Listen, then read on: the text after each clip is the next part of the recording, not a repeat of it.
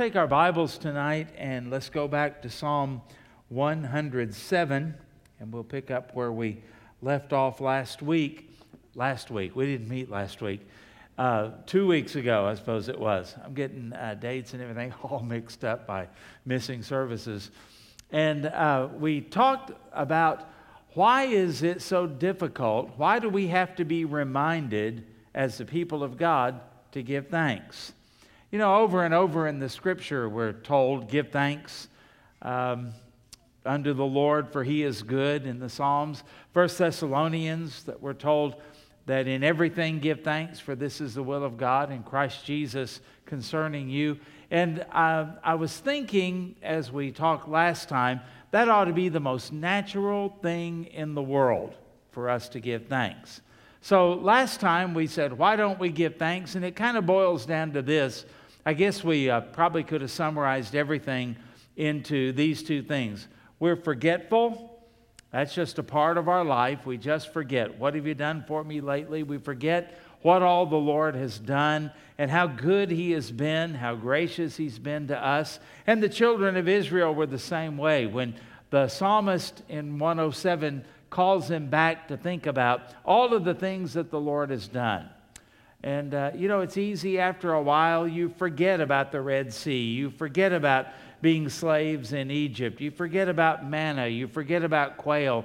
You forget about the walls of Jericho falling. Um, it, it just is easy to forget about those kind of things. And we do the same thing. We forget how lost we were. And that's the second thing, I guess we would say. We forget how good God is, and we forget how desperate we were.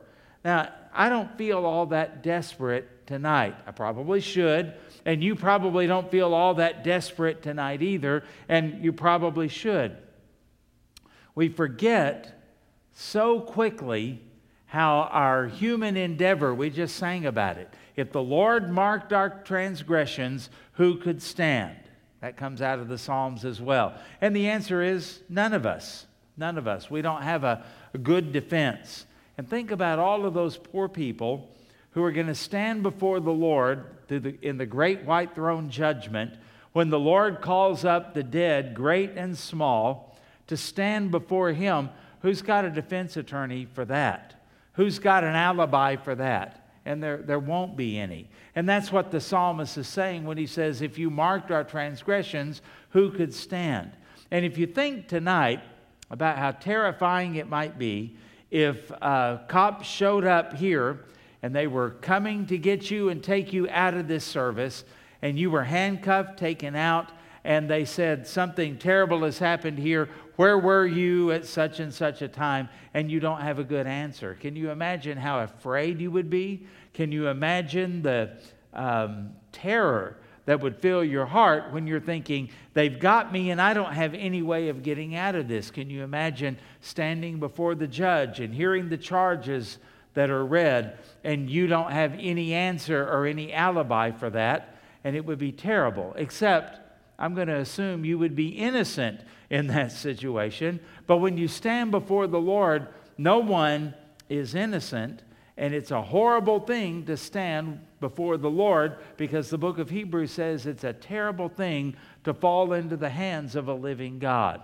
I think we miss that, and I think we forget about that, and we don't understand how, how, uh, what a terrible situation we would be in had it not been for the Lord and for His grace. So it ought to be that thankfulness is just a second nature to us for what the Lord has done.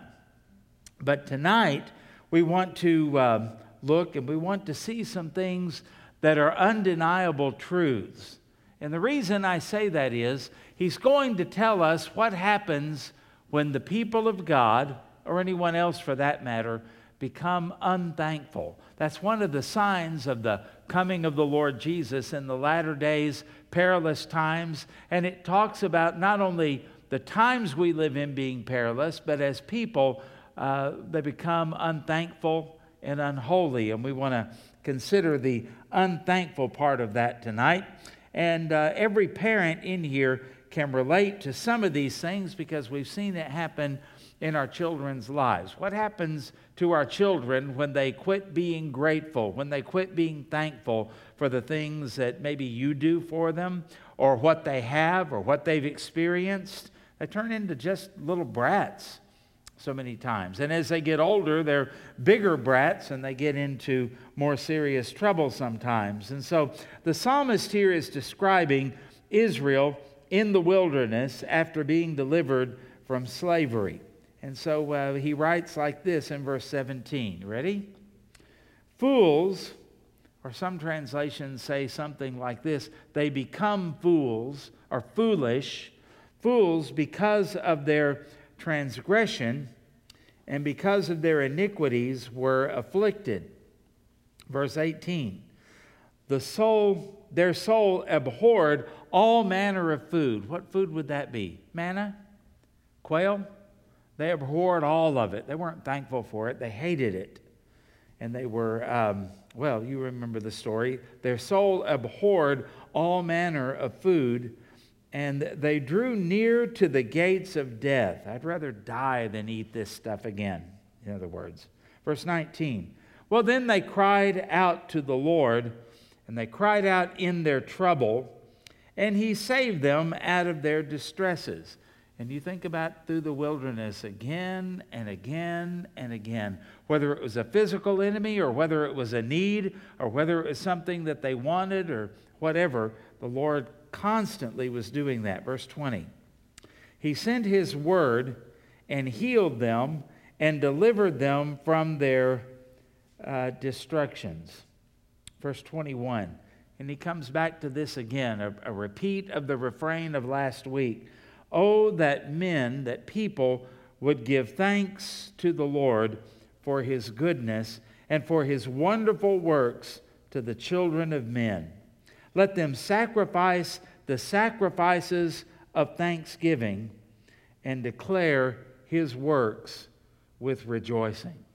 You know, uh, that last line, we sometimes will talk about the Lord and we'll talk about his works, but those uh, the, the two words with rejoicing kind of bother me.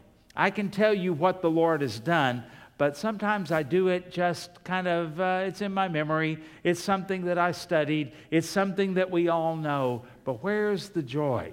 And I would ask you the same thing. What has God done? And as you recite and remember those things, where is your joy? And I think the reason that we don't have that joy is because we take it for granted. What is another word for taking things for granted? Unthankful. And so, what happens to people? The psalmist tells us here what happens to people when they become ungrateful, when they become unthankful for what the Lord has done. Now, again, hearkening back to a couple of weeks ago, we should never have a time where we are unthankful. We know too much, we've experienced too much. And then, as though the psalmist wants to give us a word of warning, because the Apostle Paul said, All of these things in the Old Testament are written for our admonition, for a warning, so that we don't become like them. Well, he tells us here what they became like when they forgot everything that God had done for them. There's some practical things here. And the very first thing that happens is unthankful people become fools. And that's why in verse 17 it starts off reminding us of that. It's possible for you to be a saved person, to be a redeemed person, just like the Israelites were, and to turn into nothing more than a fool, to live a foolish life, to waste what you have, to take for granted what you have. Now, who hasn't seen one of your children do something stupid and foolish? because they were whining about what they didn't have and they were ungrateful for what they had, and they didn't really take into consideration what all you had done for them. And so, uh, what do they do? They get into, if they're a little kid, they get into more trouble. Haven't you ever been dealing with a toddler or maybe a child a little bit older than that, and you tell them, you give them a warning about something that uh, they're getting in trouble for, and you think in your mind, if they were smart, they would stop right now. You ever done that? And yet they keep on. They keep on. They keep pushing and they keep pushing and they keep pushing. You know, somebody said it's like being chewed to death by a duck. I mean, after all, or after a while, you just have had enough of it. And you tell them, if you don't stop this, and if you don't get happy, old people used to say when I was a kid, you can get glad in the same pants you got mad in. Remember that? And if you don't change your attitude, you know what's going to happen. And maybe they go to timeout, maybe they go to their room, maybe you take something away from them, maybe they even get spanked. And what do they do? They push it one more time. And you don't want to, but your word means something. And so you've got to carry through with your threats. Don't ever make a threat to your kid, especially when they're little, that you're not willing to carry out. And if you do make the threat, carry it out. Well, sometimes you just wonder, what is wrong with you that you keep on doing this? Did you not hear what I said? Don't you understand? You know what you're really saying about your little kid? They're a fool. Oh, I would never say that. Well, you're thinking it and you're using other words. And it's biblical because in the book of Proverbs it says, foolishness is bound up in the heart of a child. You ever read that? Why, that's why you don't leave them alone by themselves. That's why you get a babysitter.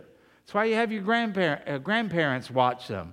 That's why you put covers on your outlets and all that. Kids don't know any better. Foolishness is bound up in the heart of a child. And then he goes on to say, but the rod of correction will drive it far from them. That's the reason, parents, that you spank them. That's the reason you discipline them to get the foolishness out of their life. But you know, when you uh, start getting up to where they're teenagers, and they start thinking that the world owes them everything and you owe them everything as well. And they don't understand why you won't buy them certain things or do certain things for them. And they get that snotty, rebellious, ungrateful attitude. Boy, it gets under your skin, doesn't it? A lot of you have raised teenagers. You remember they weren't perfect little angels and neither were you at the time. You didn't understand what it was like to have to pay bills, to pay a mortgage, and to pay utilities, and to buy groceries, and satisfy somebody who's never satisfied. Man, I remember about the time Taylor started getting to the age where a kid's meal wasn't enough, but the adult meal that you pay full price for was too much. And you know, it's like, oh, this is getting a little annoying. Well, then they go to, into that stage where it doesn't matter if you spent $100 at a restaurant just on them, they wouldn't be full when they left. Remember those days when you couldn't keep a gallon of milk in the refrigerator? When you bought two gallons of milk and it didn't last very long? Remember that time when, I mean, it's just everything that they did, it just uh, insatiable. But it wasn't just with the food, was it? It was everything else. They wanted more clothes. They wanted more money for going out with their friends. They wanted, I mean, you could go on and on and on with all of that. And when you couldn't give them what they wanted, do you remember that look that they might give you? I don't remember ever seeing in my children a time or a look of, well, thank you, Dad. Thank you, Mom. I know you do your best, and I'm not going to bug you about this anymore. I don't remember that happening. If it did, it must have been very rare. So I'm not going to say it didn't. I don't remember ever having a time to where they walked away saying, Oh, that's okay. Those kind of things don't really matter all that much anyway. Because to be fair, when you're a teenager, all of those things, I mean, that's your world and they are very, very important to you. And parents ought to understand that and not just discount everything they do, but they ought to be grateful for what they do have as well. And sometimes I think that as the children of God, we think sometimes that our spiritual maturity is based upon our chronological age. Now, if that's the truth, everybody in the room tonight ought to be a really, really really mature Christian. Yeah, I just called you old, didn't I? We ought to be really, really mature, but we're not because our spiritual growth doesn't match the calendar. Our spiritual growth comes through the discipline of the Lord. It comes by walking through valleys and going through storms and responding, listen to this, and responding properly to them and learning the lessons from them. See, there are a lot of God's children, they go through a lot of valleys and they go through a lot of storms, but they don't learn anything from them. They don't apply the principles that they learn. And so they go from storm to storm, from valley to valley, and they get frustrated and they get angry and they don't understand why they're going through it again. Well, it's kind of like um, God might have said to the children of Israel, Well, here we go again. Here we go again. Take another lap around Mount Sinai. You're not going into the promised land yet. Well, where is this land flowing with milk and honey? Well, you're not ready for it yet. Well, are we ready now? And then they go through another storm, they go through another valley, and they turn out to be the same old whiners. Isn't that the, the picture for those 40 years? And the Lord said, Take another lap, you're not ready yet. And that first generation went through so much from slavery in Egypt to the Red Sea to the manna and the quail and all of the other things, the miracles that were in the wilderness, and yet they, of all people, didn't get to enter in because of what? Unbelief. And you know, a lot of God's children today, maybe I'm speaking to you, you've been through a lot and you've experienced a lot, but it's been a long time since your faith has grown. It's been a long time since you really applied what you learned and what you were taught? When is the last time you sat through a Sunday school lesson with a burning desire, not only to know the information, but to apply it? And you said, Never again, Lord, my life is going to be different because from now on I'm applying what I learned. But far too many of us are like the teenager, or maybe it's worse than that. Maybe you're 100 years old chronologically, but spiritually, you're about four because you forget easily. You don't care what anybody says. You don't really understand it. You don't really try to understand it. Have you noticed there comes a point in their child's life where they don't understand what you're saying and they don't care to understand. All they do is cry because they want what they want. Now, later, as they grow up, they want to know why. And you can teach them and they can learn and grow, and hopefully they do. Well, sometimes we're like that as a people of God. God's word says something, we read it, we don't care. We just skip on by and we never use our mind, we never think, we never pray about it, we never even try to apply it. We just put in our time, forget it, and go back to life as normal. That's why you don't grow. That's why you keep going through storms. That's why you keep going through valleys, and it never seems to help. It never seems to mean anything to you. And there's a word for you if you're like that. Sorry, it's the word fool. We are fools if we sit under the teaching of the Word of God and don't apply it. We're fools if we go through the valleys and the storms and we don't come out better because of that. We are fools if we're not growing in the grace and knowledge of the Lord because all we're doing is repeating everything over and over and over. And all we do is whine and cry about it. And if we could hear the Lord, He would say to us, Because you're not learning. You're being like the Old Testament people, the children of Israel. They would go through all of these things and they didn't learn. They were F O O L S. They were my foolish children. Now, the good news is he didn't forsake them, and he would say they might be fools, but they're my fools. And he could say that about us, couldn't he? They may be rebellious, but they're my rebels. They may be apathetic, but they're my apathetic believers. He has committed himself to us, and as a result of all that he has done, what do we do? We continue on, business as usual, living a foolish life. And that foolish life comes back to the whole idea of being unthankful. Unthankful people are foolish people.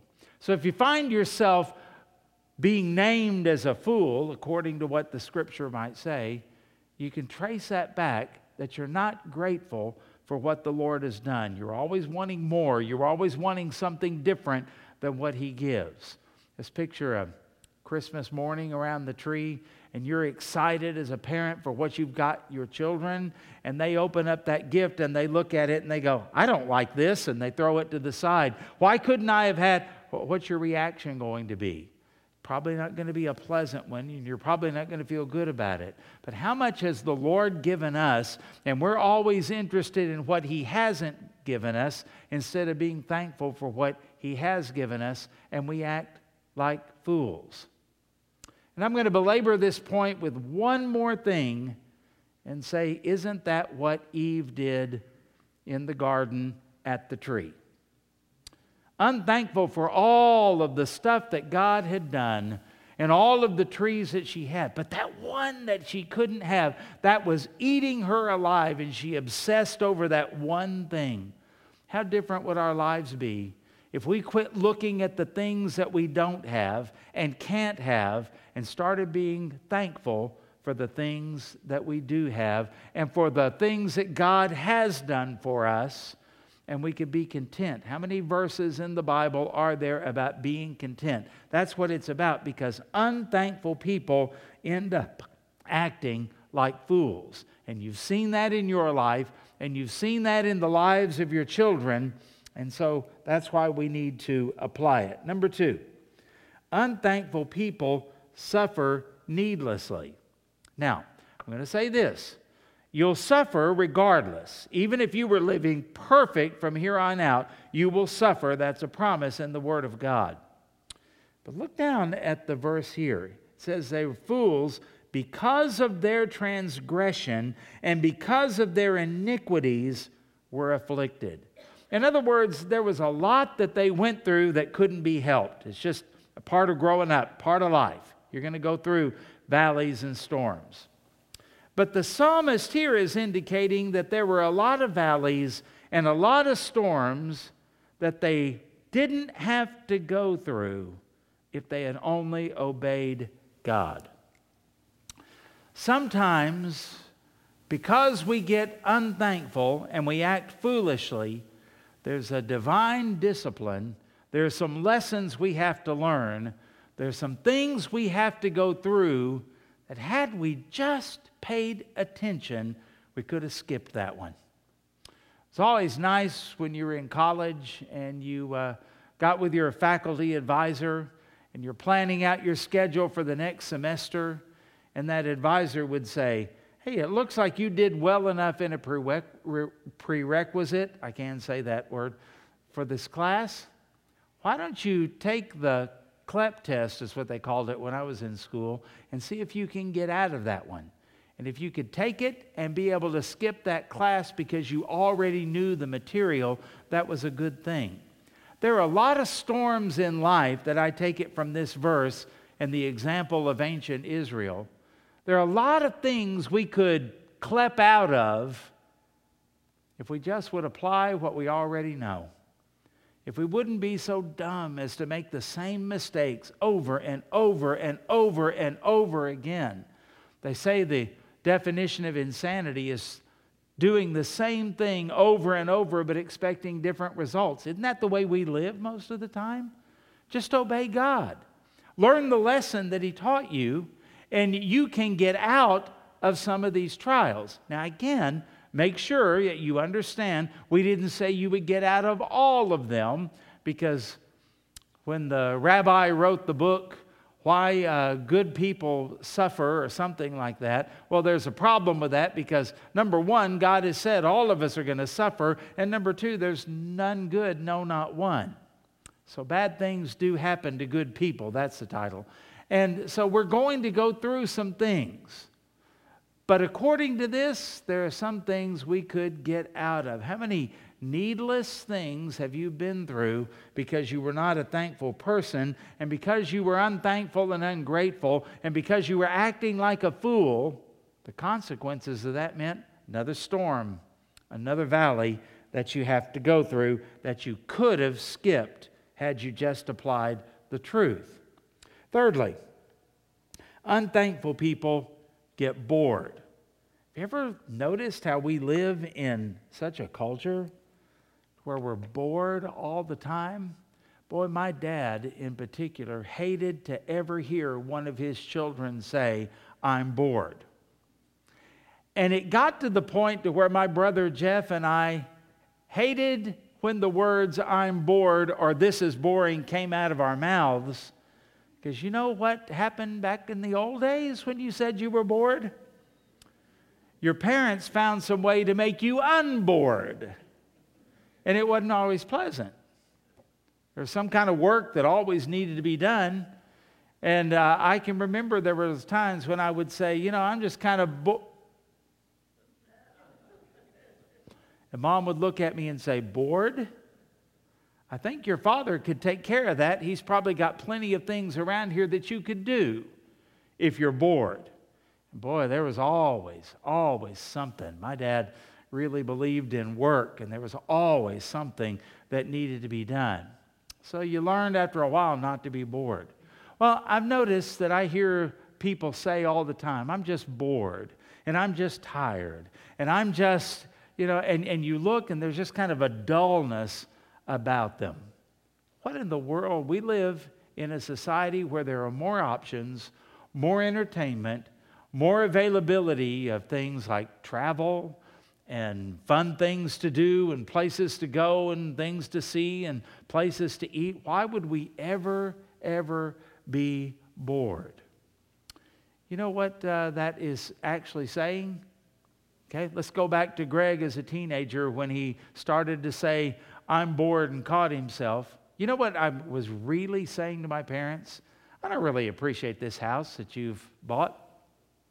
I don't really appreciate the TV with the three channels and no remote that uh, you paid for. I don't really appreciate the food that you've given me or the clothes that are on my back. Eh, I'm just bored. Can you not hear just a little bit of Eve coming out of that? Eve looking around and she sees a talking snake. Well, that got her attention. She had never seen that before. So she decides to go up and talk to the talking snake. And when she does, the snake says some things that kind of point out what Eve doesn't have instead of being grateful for what she has. And you know what happened as the snake began to talk to her? And the snake, of course, was the devil. Eve began to think about things like this. You know, I am a little tired of all of these trees. Maybe this fruit would be what I'm really looking for. And there is the serpent to go, oh, it sure is. Right? But we're not supposed to eat anything from this tree. We're not even supposed to touch it because if we do, we might die. That's what she said. She said, lest we die. God never said, you might die. Sammy and I like to watch The Amazing Race. And sometimes I say, here's what they have to do, and the last person to get to this point may be eliminated because sometimes they don't. God never said, don't eat of the tree lest you die. He said, in the day you eat of it, you will surely die. But Eve, you know, she, it's worth the risk. It's worth the risk. I might, I might try it. This might be the thing that I'm looking for. You know what that whole interchange drips with? Eve was bored with the garden. Eve was bored with Adam. Eve was bored with everything of all the trees. And Eve was bored with being who she was because the moment the serpent said, You shall be as God, she was ready to take a bite. And how many times have you heard the old expression, an idle mind is the what? Devil's workshop. Very good. Why? Because there's something about boredom. There's something about kicking our minds into neutral that we will fall for things and we will do things that we normally wouldn't do. I don't know what came over me. This is not like me. I can tell you, you became unthankful. You acted like a fool. Now you're going through something you didn't have to go through. And uh, get ready because in that the boredom will come in. I wonder how many people are sitting in prison today because of the thrill of what they did through alcohol or drugs or uh, some type of immorality or stealing or whatever. Boy, it was a thrill when they did it, but boy, are they ever bored now. It's one of the consequences that comes into life. The joy leaves, the excitement leaves, the thrill is gone, and then we are vulnerable to even more problems. Why'd you do that? I don't know. I just, you know, you got to do something, we might say. I don't know. It just, you know, there wasn't anything else to do, and so you got into trouble. You did something you knew wasn't right. And that can all be traced back to what? Because you weren't thankful. Thankful people are not bored. Thankful people don't have those things. They are so grateful and they're excited about what they have, and uh, they don't get into as much trouble. Number four, unthankful people expect to be bailed out. Look at the next thing. What did they do? Then they cried to the Lord in their trouble, and He saved them. Now, I wish whenever they did that, that we could read through the story of Israel in the wilderness that the Lord would deliver them. How many times did He deliver them after all? How many times after they got into the land did He deliver them? How many times in the book of Judges did He deliver them? And it's over and over and over and over and over. Because you know what they had in their minds? Well, if I do get in trouble, God will get me. God will fix it. God will get me out of this. You know, I had somebody in our church one time, this is years ago, that I confronted them about a sin that they, were, uh, that they had in their life, a pretty blatant, repetitive sin. And they said to me, said, looked at me, oh, I don't worry about all of that. God's sovereign. And I'll just do warfare and it'll be okay. Boy, that person was asking for it, weren't they? Because it's the idea that I can sin, no biggie. God's gracious, God's merciful. You know, I got a feeling that when you do that, it's almost like you are trampling on the blood and the sacrifice of the Lord Jesus Christ. When you can look at the cross and yawn, something is wrong. When you can think about what your Savior did for you and just walk all over Him, because you're going to do what you want to do the way you want to do it, and you know that God will forgive. Well, it is true that God will forgive, but we're not supposed to have that attitude. And all of this section, as we look through it, it's interesting that we started off two weeks ago with we ought to be thankful. And then we get to this section and we find out these undeniable truths Whenever you get unthankful, what do you do? Well, these four things. You've seen it again in society and you've seen it in your own children. And where does the psalmist bring us under the uh, inspiration of the Holy Spirit? Right to this, verse 21. Oh, that men would give thanks to the Lord for his goodness and for his wonderful works to the children of men. Let them sacrifice. That's an act of worship the sacrifices of thanksgiving. See, there's a cure for your boredom. Start giving thanks and doing things for the Lord and ministering and, and showing your appreciation to Him. The sacrifices of thanksgiving and declare His works with rejoicing. Start praising God. Start telling other people what God has done and do it with joy in your heart. Do it so it will bless and encourage them. Do it so that it brings honor and glory to God in this dark, dark world. That would take away all of our boredom and just being glum and just our relationship with God is, eh, He's only there to forgive me. He's only there to bail me out when I get into trouble. Then it would keep us out of needless storms We'd make progress instead of just spinning our wheels in the mud. And then something else would happen. You and I would become wise. And if there's anything that the world needs now, is some wisdom. And it's not going to come through lost people, is it? It comes from the Word of God because the Bible says the fear of the Lord is the beginning of wisdom. And why is it that we are unthankful and ungrateful and go through this pro- process here that we've talked about? There's something wrong, something wrong with the way we think about God. Because the fear of God would keep us out of this mess. But we don't have any fear of God. We're way too casual. And we think of Him more as just an old buddy that we can call on anytime we need Him. And no wonder we do foolish, stupid things, even as believers who know better.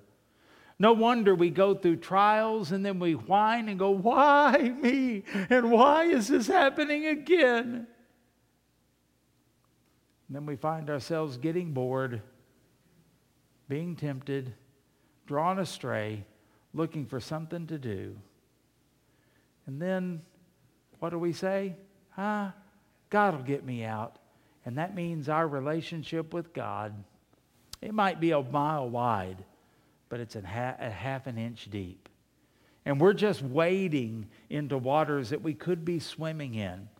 We're just sipping, like the little Lord's Supper cups. We're just sipping of little things of grace when we could have gallons of it at our disposal. And so tonight, if I could say, is there anything that you could do to be a corrective in your life? I would say, yeah, tons of things. There's 66 books in the Bible that will do that. Well, where do I start? Start here. Start giving thanks to God. In everything, give thanks, for this is the will of God in Christ Jesus concerning you.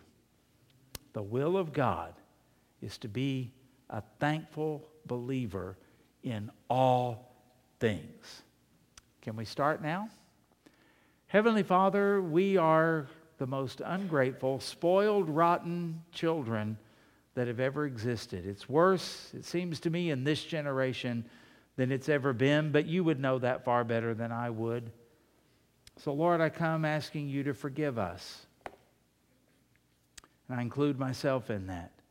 So easy to get disgruntled with something we ought to be shouting praises for.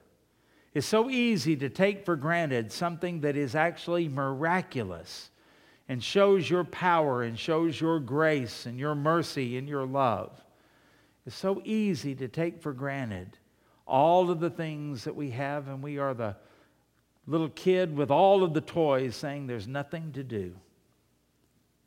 We're the person who goes to a closet full of clothes and says, I don't have anything to wear. We're the people who go to a pantry or a refrigerator full of food and say, I don't want any of that, there's nothing to eat. Then we wonder why we get into trouble. Lord, forgive us and help us to grow up. And let it start tonight by us just learning to say thank you. Even before we feel thankful, we ought to say thank you. And I pray we would do that out of obedience to you that we might grow. In Jesus' name, amen.